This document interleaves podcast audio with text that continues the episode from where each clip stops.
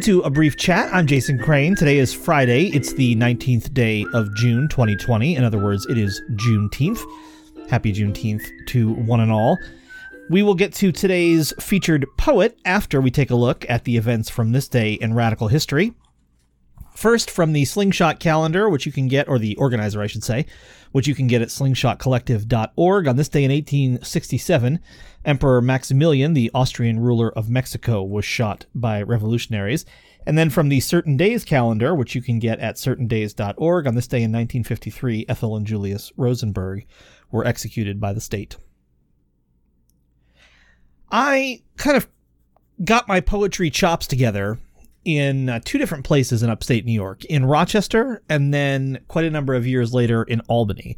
It's Albany that I really consider kind of the home of my work as a poet. It was there that I really found an incredibly supportive scene of talented poets who were always willing to give feedback, who were always hosting cool readings. And it's just a in terms of uh, like a per capita number of poets and poetry events, I can't imagine there's another town like it in the U.S. So uh, today's poet is part of that scene, and in fact, she uh, knew to contact me because of a guy named Dan Wilcox, who is uh, one of the kind of elder statesmen of the Albany poetry scene, and I was super glad when I heard from Karen Karen Fabiane has a long history in performance, which goes back to the downtown scene in New York in the 70s.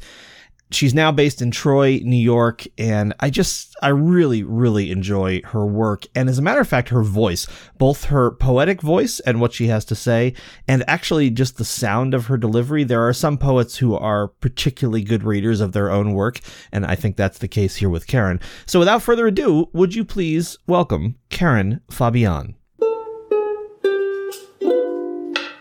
First poem is called An Outfit I Sang With Once lost bits of loose souls and high ideals, an outfit I sang with once winning, a battle, the war, only just becoming more than an advisory exercise, bossed by a delusional eel, not himself orange, but nearly as corrupt, obsessed so that the, the derangement wasn't fake.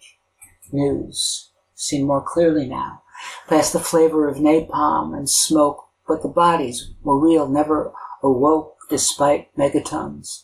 Our protests and self-immolation, our own flesh burnt, despite coming upon a child of God, seeing her face while laying on our bed, and then a more present reality.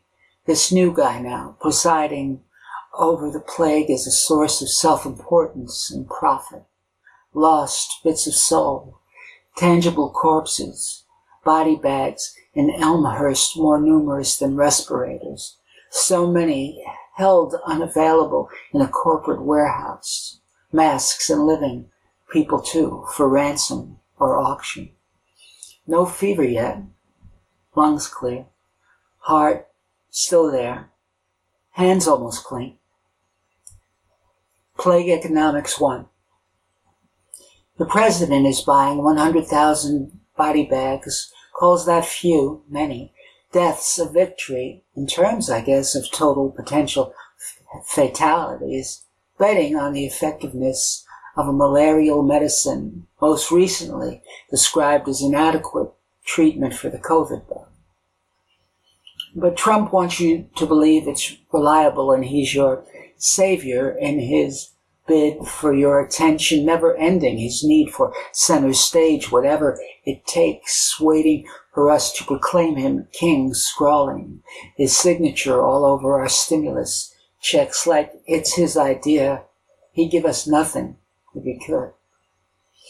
Speaking with Baba Louise, neither in her capacities as a sainted, learned, intellectual soul, nor an exemplar of doo-wop mannequinism, she said, I paraphrase, any kind of relief is welcome now, but the amount is the federal minimum wage, $7.25, multiplied by a month's worth of 40 hour weeks, 160 equal $1,160, rounded up by another $40, $1 per hour for one week, $1,200 here, while Canada is paying $2,000 per month, France 75%, of a worker's total salary, Britain 80%. Any jerk who votes for Trump this year really deserves less. You know, he's making a killing in body bags. Third poem is entitled As She Wanted. That's As She Wanted. Never truly at home, she made her house as she wanted. Floors seldom scrubbed, drawers half open, used as extra shelves. Although method could be important, there was never only one way to do anything, uniting disparate elements into something cohesive. Dualities developed to expand uses and meanings, but that's always a chair too, regardless of virus. But it was just a home. Whether women slept in her bed or on a couch, love was mostly better than listening to an idiot holler through a window, and whether next door, from the oddball officer across the world, mostly dust and time, dust, kinder, time, an ineffectual boss. A longer poem now. It's called More Today. The beautiful witch, face slightly marred from past brutality, walks Franklin Street, carefully checking refuse for reusable containers. Although many see her, they've chosen safety. Sometimes it becomes so lonely, an angry dog's snarl seems hello as she searches perilously adjacent to canine habitat, backyards bordering Franklin and other alleys, where recyclable junk is left for pickup. Under other circumstances, the dogs could maybe be friendly, but often sense any stranger a threat, standing so near their world's edge, as their humans peer through windows seeking another mask. Sometimes city maintenance workers gift her with huge municipal garbage bags filled with, filled with the discarded treasure she seeks. They lift her cabriolet a rusted shopping cart, onto their larger carriage, a city truck, riding her to the refund place where she will co- collect a small reward, more today than usual, sustaining her a few days longer. No one knows whether she'll feast on pizza or red meat, greens or horseradish souffle, the hearts of small children or skulls of their parents, possums, snakes. No one knows whether she eats at all or where she sleeps. Black, always in black, her gauzy wrap no longer warm enough, pulled tight or trailing behind her like a banner of moments and breath.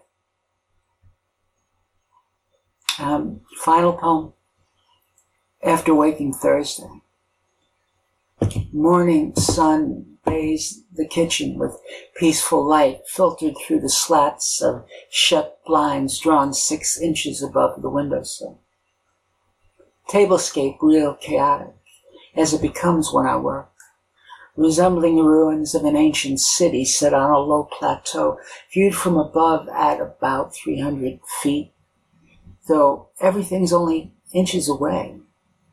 Towers really empty bottles, glasses, pools and plazas, plates not yet taken to the sink. There is no turbulence despite this disorder, just calm quiet.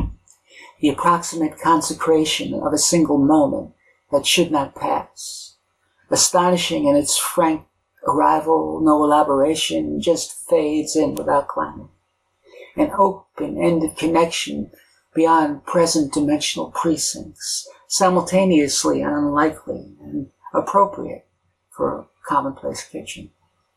And though I should be crying, for this moment seems all things good, I simply lack the wisdom, and my seat is my own. But the coffee's almost ready, and my sleep persists in that come back to me way of a lover who won't let go, though she's already gone. My great thanks to Karen for getting in touch and for sending her poetry. It's it's so great to hear poets from all over the country, uh, and in fact, there's no reason that the boundaries have to stop at the U.S. That's just how it's happened so far. But it's really really cool for me just to get all this poetry kind of coming in over the transom and it just it makes my day every time a poet sends me their work. So uh, thank you so much for that. If you would like to be considered for this series, you can uh, send an email to jason at a briefchat.com.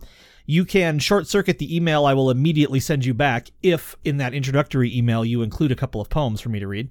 Uh, that just helps me know that we're kind of on the same page. And uh, most of the time, I will say yes.